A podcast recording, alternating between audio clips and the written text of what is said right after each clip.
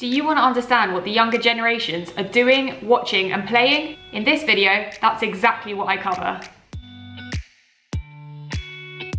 Firstly, welcome back to the Warner Weekly, this time episode 2. Each Tuesday, I'll be bringing you insights about where the younger generation's attention is. One brand or product we're loving, one thing we're doing on our phones, so a social media habit or an app we're downloading, and one person, one influencer we're following. It can be really difficult to keep on top of the trends, especially in the digital world. So I'm hoping through these weekly videos I can help you take more of an agile approach by knowing what's going on in the grassroots. So before we start, a little bit of a disclaimer. If you haven't heard of the brands or the people I'm talking about in these videos, please don't be alarmed. You're not out of touch with society, you're just really old.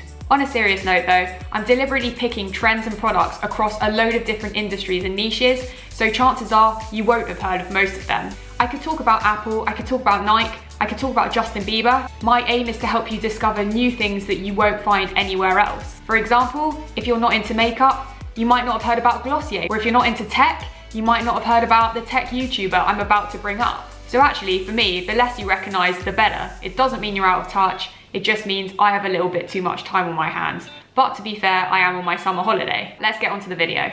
So for section one, the product I'm talking about is Fortnite.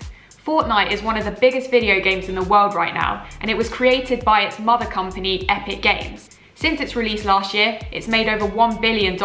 But what I want to focus on is why the younger generations are totally addicted to this game. You work as an individual or as part of a team, and the aim is to survive. It's created a massive community. You can find millions of people talking about it on forums, on Reddit, for example, because even though people are actually competing against each other, there's a real team element to the game, and obviously, community means everything. The second reason I think Fortnite does so well is because it's colourful. Now, that might sound like a bit of a silly insight, but when you think of video games like Call of Duty, you think of dark games that are really bloody and gruesome. With Fortnite, that's not what you get. And it allows people who haven't really played stuff like Call of Duty to jump right into the game and not feel too overwhelmed. Fortnite works on a season by season basis, so think Netflix, which means that the players never get bored because they're always expecting something new, they're always gonna get something different. It's an absolute content powerhouse. New storylines, new characters, and new worlds. Players can't wait to buy the next outfits, the next skins, the next weapons. They're not around forever, so there's a limited time on them, which means people jump on board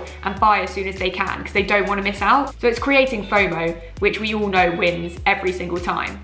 For section two this week, I'm talking about an app we're downloading. If you scroll through Instagram, you might notice a bunch of photos that look like they've been taken with a disposable camera. There's a timestamp on the side, there's a bit of light leakage, and the filter is just pretty old school. Rest assured, people have not gone and bought disposable cameras. They're actually using an app called HujiCam. I don't actually know if that's how you pronounce it, so sorry if that's wrong. HujiCam was released last September but it's really grown in popularity this year and I discovered it from seeing it on my friend's stories. I also discovered it by looking at what Selena Gomez was doing because I saw one of her photos was using this filter and obviously I wanted to know what it was. So I googled it and found out it was HujiCam. So it's free to download, but when you get into the app, you have two choices. You can either take a photo from within the app, which then straight away applies the filter onto your photo, or if you wanna upload a photo with that effect from your camera roll, you have to pay something like a dollar or a pound. I actually saw on Refinery29 the other day that there's now a competitor app for it called 1888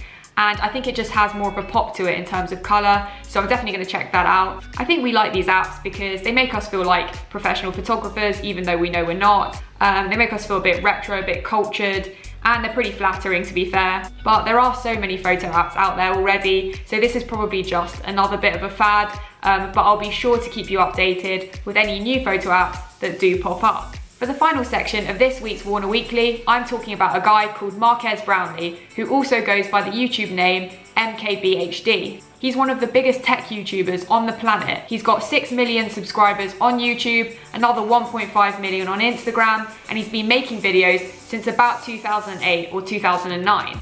When he started out, he was reviewing hardware, so the computers he had, the gadgets he had, but then as he became more successful, he moved on to software, and now he's even reviewing and testing out products and brands like Tesla. Technology is a massive category on YouTube, but there are so many branches within it. One of the most popular types of tech video on YouTube is called unboxing videos. People literally buy a new gadget, like a new phone, a new laptop, and then they unbox it in front of you on the camera. There are so many viewers on YouTube who want to know what they're getting into before they drop £800 on a new phone. But why is MKBHD so popular?